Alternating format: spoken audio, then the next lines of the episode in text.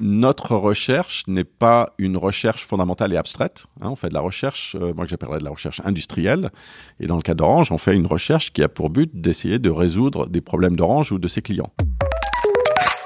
Bonjour Jean Bolo. Bonjour Jérôme. Vous êtes directeur de la recherche d'Orange. La recherche d'Orange, de l'opérateur Orange, euh, tout le monde ne le sait pas, mais c'est 700 chercheurs, 9000 euh, brevets. Et puis, euh, si on remonte très loin dans l'histoire, eh bien, la recherche de chez France Télécom, c'était le Minitel, c'était le Bebop, etc. Donc aujourd'hui, la recherche chez Orange, c'est quoi? Vous travaillez sur quoi? Alors, euh, d'abord, effectivement, les chiffres que vous donnez, je pense, sont importants parce que 700 chercheurs, c'est un chiffre important. Je dois dire, par exemple, on a aussi, parmi ces 700 chercheurs, euh, plus de 120 doctorants, euh, ce qui est quand même un, nombre assez considérable. Moi, je suis arrivé à Orange il y a un an. Oui, c'est vrai, vous êtes fraîchement... quasiment fraîchement débarqué. Fraîchement débarqué ou presque. Vous venez de la, Silicon Valley. Hein, voilà, c'est ça. J'ai passé les 25 dernières années dans la Silicon Valley et ces chiffres euh, sont en fait une des raisons essentielles pour, euh, de, de, ma venue. C'est-à-dire que... C'est ça qui vous a plu ben, c'est ça qui m'a plu. Alors, en fait, il y a deux choses, moi, qui me plaisent en particulier chez Orange. D'abord, je trouve que les opérateurs sont des entités particulièrement euh, intéressantes et importantes. On l'a bien vu pendant le Covid. Hein. Tout, à, tout à coup, la, la liaison Internet, la connexion avec l'extérieur est devenue quelque chose de... Où on a... C'est pas forcément qu'elle est devenue, mais on a réalisé à quel point c'était quelque chose d'important. Le deuxième point, c'est que parmi les opérateurs, il y a un très petit nombre qui, euh, qui investit en fait euh, dans la recherche et en particulier euh, les montants, je dirais, ou le montant de l'effort qui est fait euh, chez Orange. Et pour moi, c'était vraiment la clé, euh, je dirais, la clé de l'attraction de travailler chez Orange. Alors, la recherche dans quel domaine? Est-ce qu'on peut donner quelques exemples, notamment parmi euh, toutes les innovations, tous les projets de recherche qui étaient présentés récemment lors de ce que vous appelez le salon de la recherche et de l'innovation, c'est-à-dire une, une sorte d'opération de, porte ouverte voilà, c'est notre grand show, le grand show de la recherche et de l'innovation, euh, dans lequel on a on montrait. Euh... Moi, j'ai ma petite idée, je sais ce qui m'a plu, mais mais. Euh, ah ben moi, je vais vous en donner, une, je vais vous donner un, un, ou deux exemples. Donc il y avait une quarantaine de démos et sur ces une, sur cette quarantaine, euh, on peut en parler de, de, de, une ou deux en particulier. Euh, il y en a une que j'aime beaucoup qui qu'on appelle le Wi-Fi sensing, ah bah, le, le, sensing Wi-Fi. Euh, alors, qu'est-ce que ça veut dire? Euh, Le sensing, c'est euh, bon, c'est un mot un peu barbare pour, on pourrait appeler ça du radar en quelque sorte. L'idée, c'est que quand vous avez votre box ou votre box Wi-Fi à la maison, euh, et ben ce box émet des ondes évidemment pour transmettre l'information du box vers vers votre téléphone ou, vers, votre tablette ou votre télé. Euh, mais ces ondes, comme toutes les ondes, se réfléchissent euh, sur, bah, sur les murs et sur les personnes. Et il se trouve qu'on peut utiliser donc les ondes réfléchies et faire une analyse de ces ondes pour déterminer, par exemple, qu'il y a une personne qui est en train de marcher dans la salle. Parce que le, le mouvement de la personne, en fait, perturbe le flux des ondes et en analysant donc les, les, les, signaux perturbés, on arrive à identifier euh, le fait qu'une personne bouge. Et donc, c'est un, un, détecteur de présence. C'est un peu un détecteur de présence, mais euh, sans caméra, sans, sans, sans, infrastructure euh, additionnelle euh, nécessaire. Et ça peut être intéressant, par exemple, si personne n'est à la maison, ça peut être un détecteur de présence ou d'intrusion, par exemple. Hmm qui pourrait par exemple être à la base d'un nouveau type de service qui, qui, sera offert. Et alors il y a de l'intelligence artificielle derrière. effectivement, oui, parce que maintenant on va, euh, comme je disais, ces ondes réfléchies par les objets ou par les personnes vont être euh, analysées. Alors ce qui est intéressant, un peu ironique, c'est que dans le passé, ces ondes-là étaient en fait de l'interférence dont on cherchait à se débarrasser le plus efficacement possible. Et euh, maintenant, on se dit que ah bah tiens, ces, ces ondes en fait euh, ou ces ondes réfléchies euh, véhiculent de l'information qui pourrait être utile pour différentes choses. Et c'est étonnant parce qu'en plus, le système est capable de faire la différence entre une personne, un animal de compagnie, oui.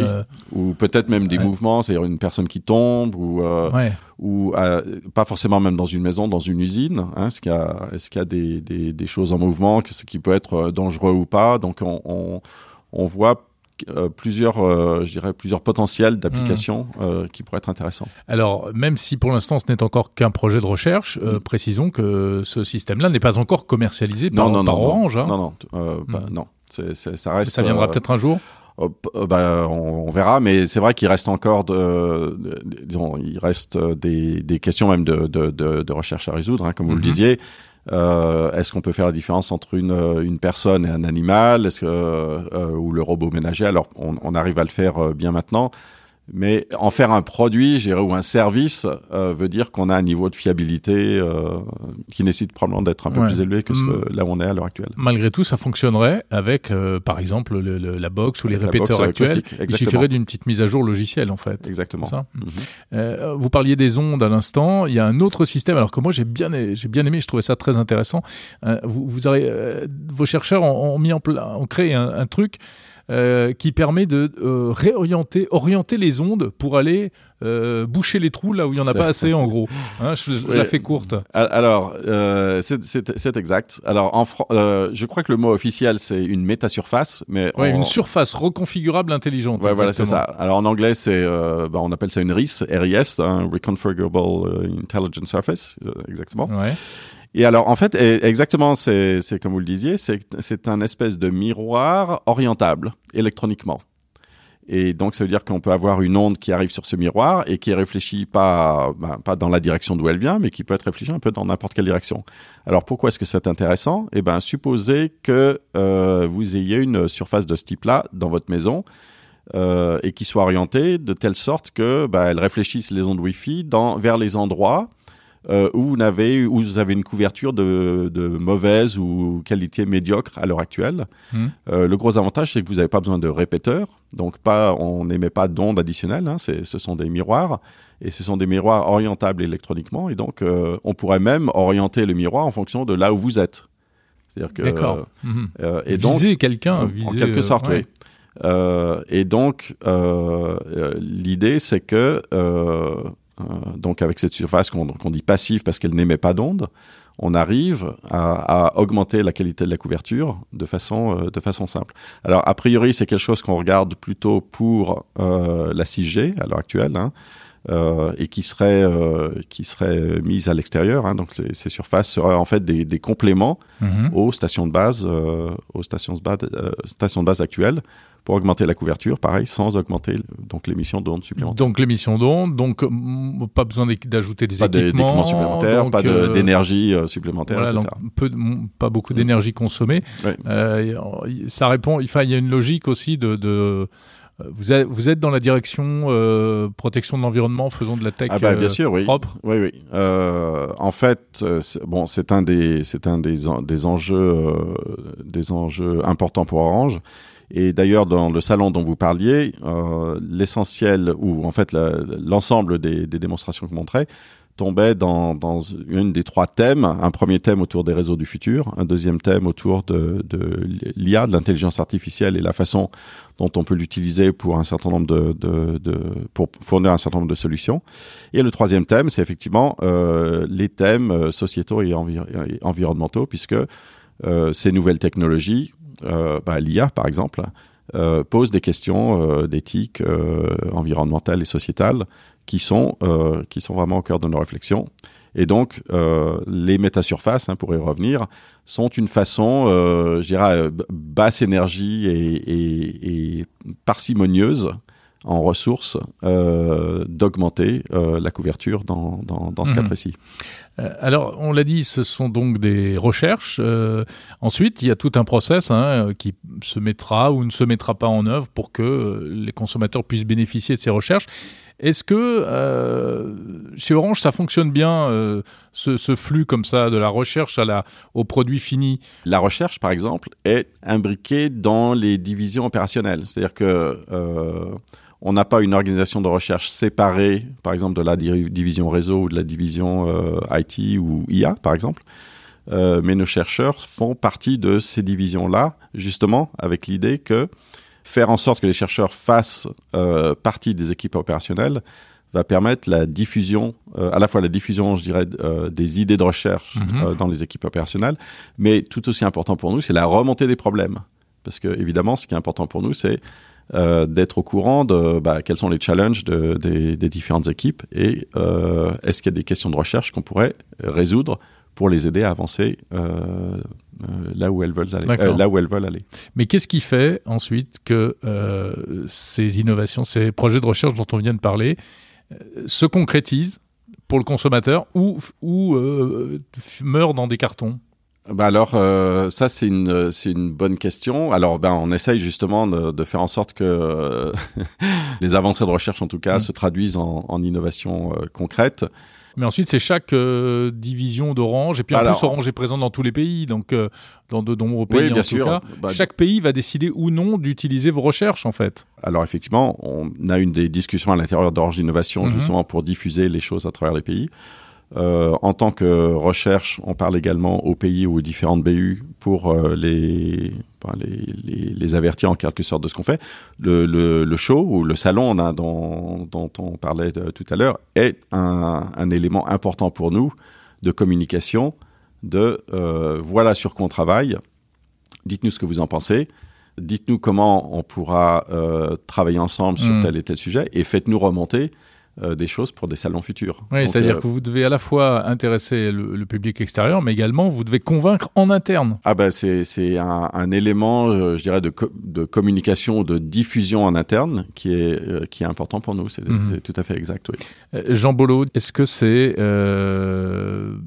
difficile d'être directeur de la recherche d'Orange dans un monde où il y a face à vous Google, Amazon, euh, ah. Apple mm. qui mettent des milliards et des milliards dans des preuves, Facebook aussi, Meta en tout cas. Oui. Euh, comment on n'est plus à l'époque bénie de, de France Télécom dont je parlais tout à l'heure. Alors c'est vrai que les GAFAM ont des moyens financiers euh, énormes, hein, beaucoup plus beaucoup plus gros que même un opérateur national comme Orange. Hein. Euh, et qui dépensent euh, et qui, investissent euh, beaucoup également en, en recherche et en, et en, développement. Maintenant, pour moi, c'est pas nécessairement euh, disons, ça veut pas dire qu'il faut, il faut arrêter et abandonner. Hein, au contraire, euh, pour deux raisons. On s'est fait doubler pour, pour, sur pas mal de choses quand même. Hein. Il y a quelques années, avant que vous arriviez, en l'occurrence, avant que vous, vous occupiez ce poste, Orange avait sorti un, un assistant vocal qui était ah mignon comme tout, Jingo. Euh, et bon, ben voilà, Jingo a disparu et est passé par pertes et profits. Il n'a pas réussi à s'imposer face à Google et Amazon. Euh, oui, c'est vrai. Bon, alors, je, moi, je connais pas les détails de, non, vous n'étiez pas là. De, Jingo, mais alors, il y a quand même des, choses à garder en tête parce que euh, les, c'est vrai que les gens prennent toujours les GAFAM comme référence. Mhm. Bon, il faut bien voir que les GAFAM euh, arrêtent ou abandonnent un grand nombre de produits. Je ne sais pas si vous vous rappelez de l'Amazon Phone. C'est vrai. Euh, ils ont les services Google qui ont qui ont été lancés et qui ont qui, qui sont arrêtés. Certains après des années euh, des années d'essayer de les de, les faire marcher. Euh, il y en a quand même un paquet et en fait on n'en parle jamais. Alors ce que je veux, c'est pas pour justifier tel ou tel tel ou tel arrêt, mais ce que je veux dire c'est que le, le processus d'innovation est un processus risqué.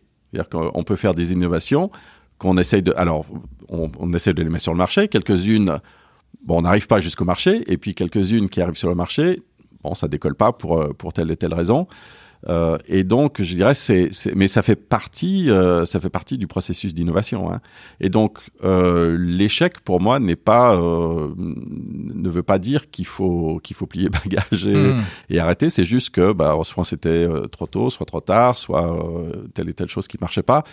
Euh, donc voilà. Donc ce que je, je, voulais quand même un peu recadrer, c'est que c'est que les, les je dirais les échecs commerciaux arrivent à tout le monde. À tout le monde. Euh, et, mais euh... mais je voulais parler surtout de la de l'échelle. C'est-à-dire que aujourd'hui les projets de recherche chez Google ou Amazon ou Meta se font à une échelle financière d'abord ah et bah, donc en termes de moyens qui est démesuré et incomparable par rapport à ce que, faire ce que peut faire un opérateur européen. Oui, mais on peut, euh, on peut faire tout un tas de choses intéressantes et importantes, je dirais.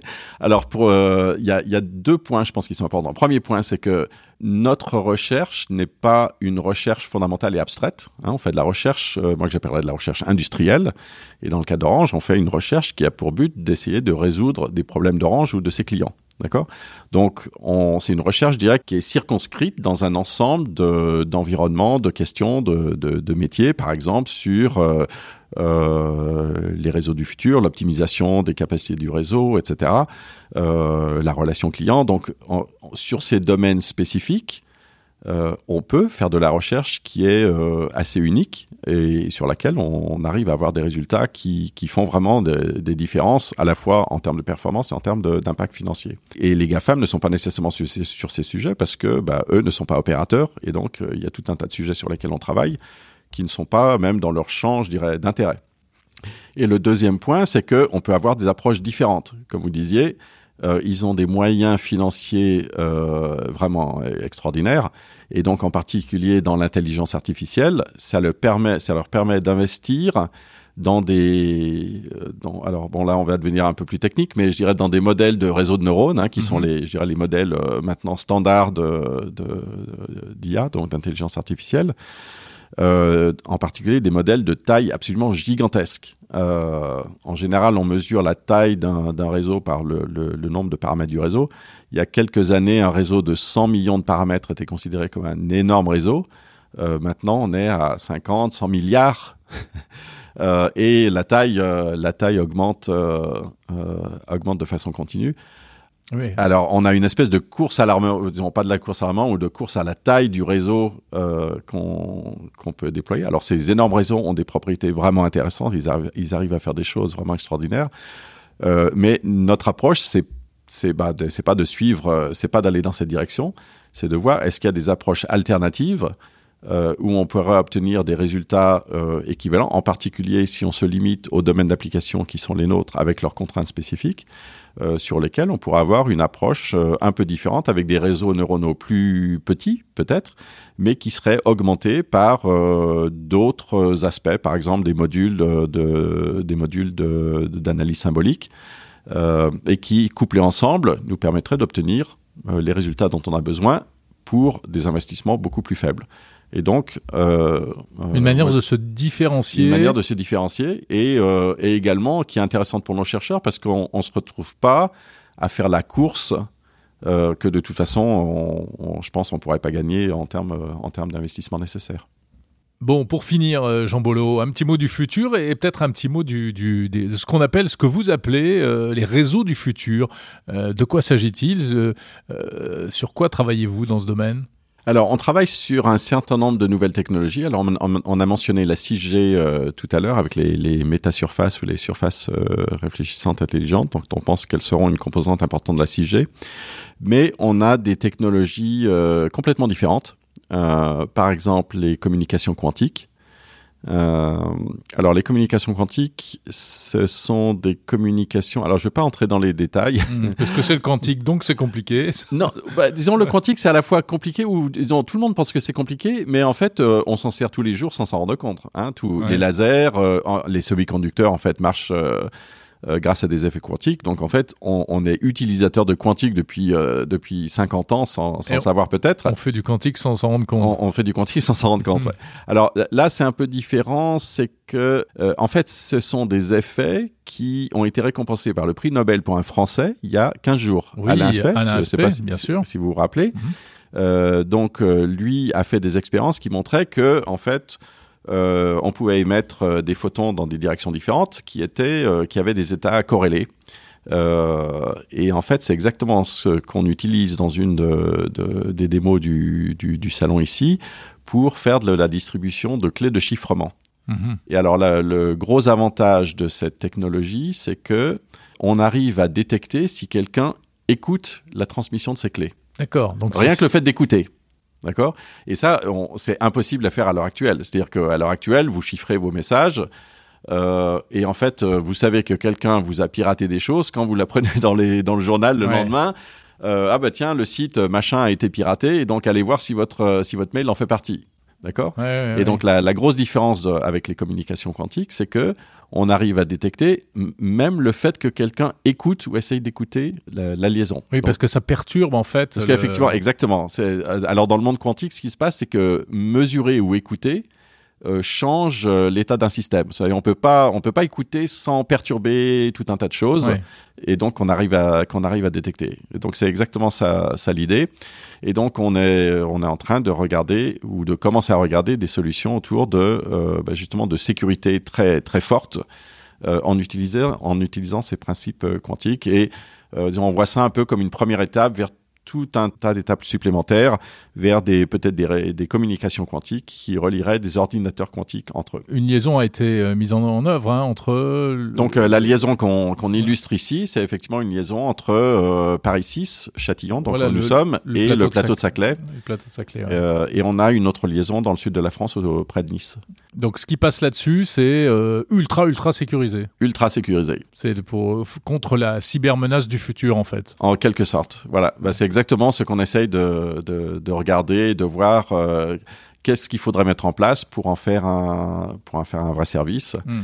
Euh, et même des questions très simples, parce que ces, ces photons dont je parlais, qui est d'un type un peu spécial, une des premières questions qu'on se posait, c'est est-ce qu'ils peuvent euh, aller sur des fibres optiques normales? Par exemple, la fibre qui, qui, atterrit dans votre box à la maison. Et la réponse Et, ben, la réponse est oui. Alors ça, ah. évidemment, c'est, c'est, alors bon, il y a toujours des travaux en cours, mais a priori, euh, oui. Et effectivement, c'est assez fondamental comme résultat, parce que ça veut dire qu'on n'a pas besoin de déployer un nouveau réseau optique, rien que pour le quantique. Parce que si ça avait été le cas, là, ça aurait été compliqué. Vous avez déjà beaucoup investi dans les réseaux euh, euh, d'aujourd'hui, donc. Euh, donc voilà un, exemple de, de, de, je dirais, de réseau du futur qui, dont on, je dirais, qui commence à émerger. Il y a... Et puis je crois que vous regardez beaucoup vers l'espace également. on regarde également vers l'espace, donc les, les réseaux satellitaires.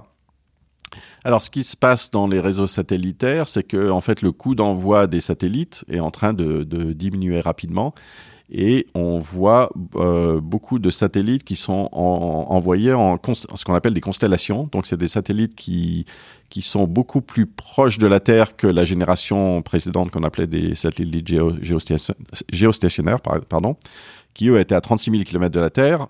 Euh, ceux-là sont à 2 ou 300 km, donc beaucoup plus proches.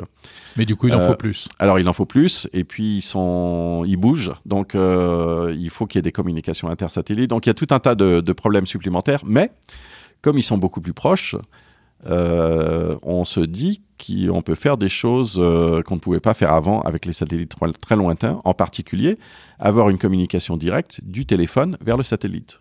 D'accord? Donc, si vous prenez votre téléphone normal, alors il faut une puce supplémentaire pour, euh, pour traiter des, de la communication satellitaire. Mais on sait qu'Apple travaille là-dessus d'ailleurs. Ben, on, travaille là-dessus, on travaille là-dessus. On a, on a, on est impliqué sur trois projets européens en fait sur ce, sur ce sujet-là. Euh, l'idée, c'est d'utiliser ces constellations de satellites pour offrir une couverture vraiment universelle sans avoir à, besoin de changer de téléphone. Hmm. Donc ça, c'est effectivement la clé, euh, la clé de la chose. C'est-à-dire que contrairement, par exemple, à Starlink d'Elon Musk, hein, dont on parle beaucoup, euh, là, ce serait directement le là, ce serait directement qui se Oui, voilà, c'est ça. Donc, c'est quoi? Ce sera avec la 6G on a un projet effectivement sur la 6G et le, ce genre de satellite. On a un sur la 5G. Donc, qu'est-ce qu'on peut faire dès peut-être pas dès maintenant, mais euh, très, très bientôt. Euh, en particulier, comment allouer les... Bon, c'est souvent des histoires de fréquences hein, dans, les, dans les communications sans fil. Euh, comment allouer les fréquences entre les satellites et les, les, téléphones pour faire en sorte que les choses se passent bien. Donc on a plusieurs projets d'exploration là-dessus, avec pour, pour but effectivement d'offrir, on espère, des, des services de type nouveau. Demain, peut-être, je pourrais utiliser mon, smartphone euh, acheté dans le commerce pour passer des appels depuis le milieu du désert. Euh. Appel, en tout cas, commencer par des, SMS. Euh, par des, textes, des choses comme ça. D'accord, ce sera un début. Merci beaucoup, Jean Bolo, directeur de la recherche d'Orange. Merci, Jérôme.